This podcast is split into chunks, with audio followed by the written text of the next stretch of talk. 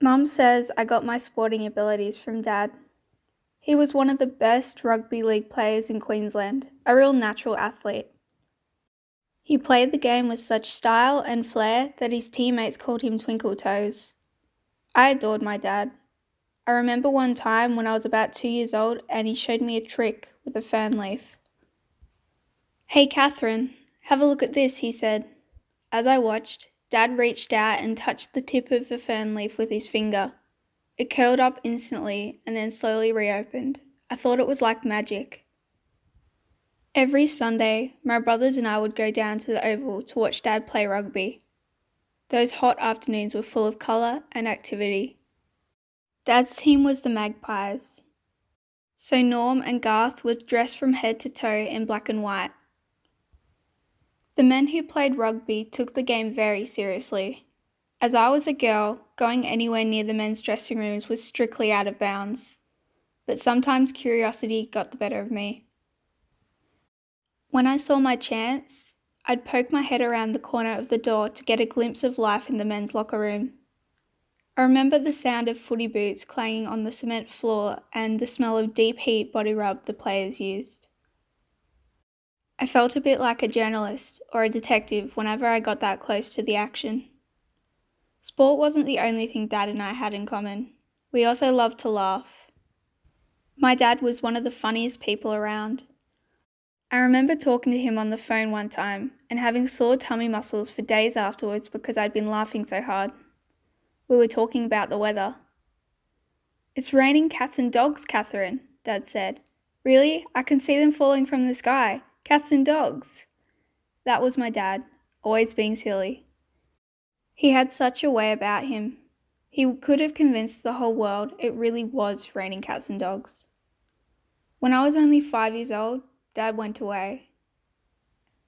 At first, Mum didn't tell us why he'd left or even where he'd gone. She believed you should accept things in life without questioning or judging. Besides, she was too busy taking care of us kids to sit around and get upset. Catherine, she'd tell me, you've just got to get on with things, and that's that. Mum arranged for us to go and see Dad every Christmas. He was a stockman and he'd gone to live in a cattle station at Woorabinda in central Queensland. The first year we visited, Dad taught us how to ride the horses on the property. I was only six, but Dad lifted me onto a horse and showed me how to hold the reins. A few years later, I found out that my parents had got a divorce. It was a shock, but at the time I didn't get too upset. I'm like Mum that way, I just try to make the best of things. Mum's had a lot to deal with in her life, including not having our older sister, Anne Marie, live at home with us. Just before I was born, Mum was told she had to put my sister into care. Mum was heartbroken, but she knew that's where Anne Marie would get the best treatment. Anne Marie was born with something called cerebral palsy, which affects the way your brain works. There are different types of cerebral palsy, but Anne Marie's condition was pretty severe. She didn't have much muscle control, so she couldn't run or jump or do any of the things I love doing. Often, when I was out chasing around after my brothers, I'd think about how lucky I was. We only got to visit Anne Marie about three or four times a year. We'd hop on the train and travel for more than three hours to get to the hospital in North Rockhampton. When we first got to Anne Marie's room, my brothers and I would hang back. Anne Marie couldn't sit up by herself, so she had to be strapped into a wheelchair with thick leather belts. Her wrists were all bony like a bird, and her feet looked contorted and twisted out of shape.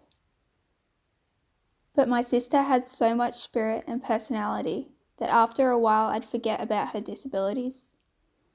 Whenever she saw Mum, her whole face would light up in excitement. Anne Marie couldn't talk, but she knew how to express herself.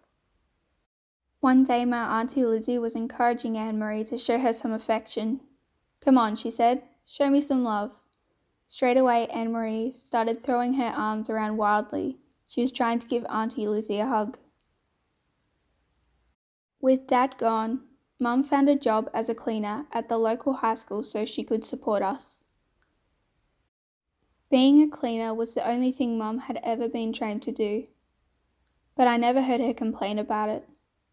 She'd had to leave school when she was 15 because the laws in Australia at the time wouldn't allow her to continue. No one thought it was important for Aboriginal people to finish school or get a higher education in those days.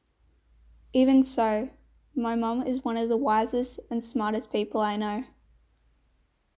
Every morning, she'd get up at 6.30am to make our lunches and then go and clean at North Mackay High School for a few hours and be back in time to wake us up and get us off to school as well.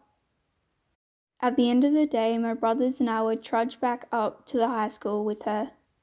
North Mackay was very hilly. I reckon we walked some of the longest and steepest streets of Mackay on those afternoons. Looking back, I kind of enjoyed hanging out with Mum, helping her clean.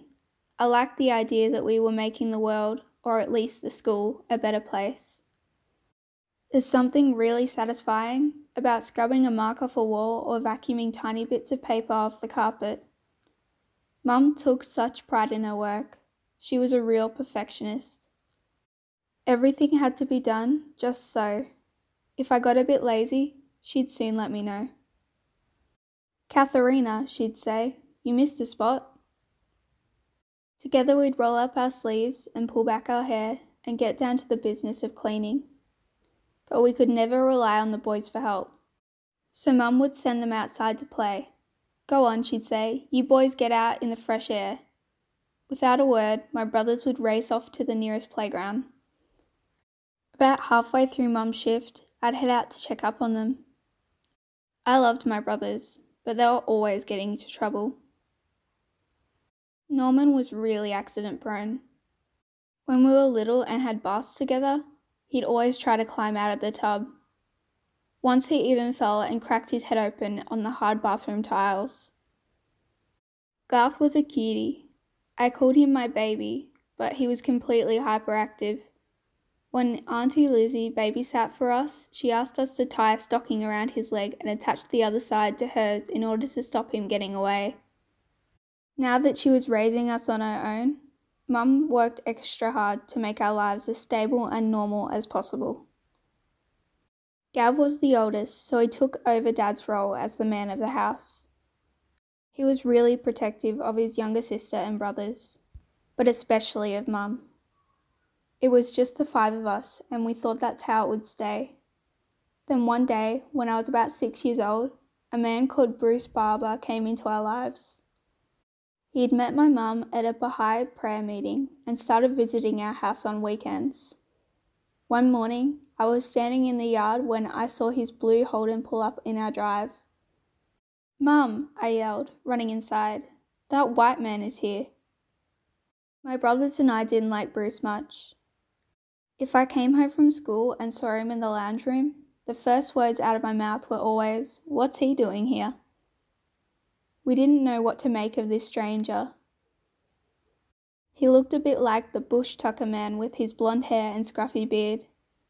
He was never loud or rude to us, but we hated the idea of someone replacing our dad.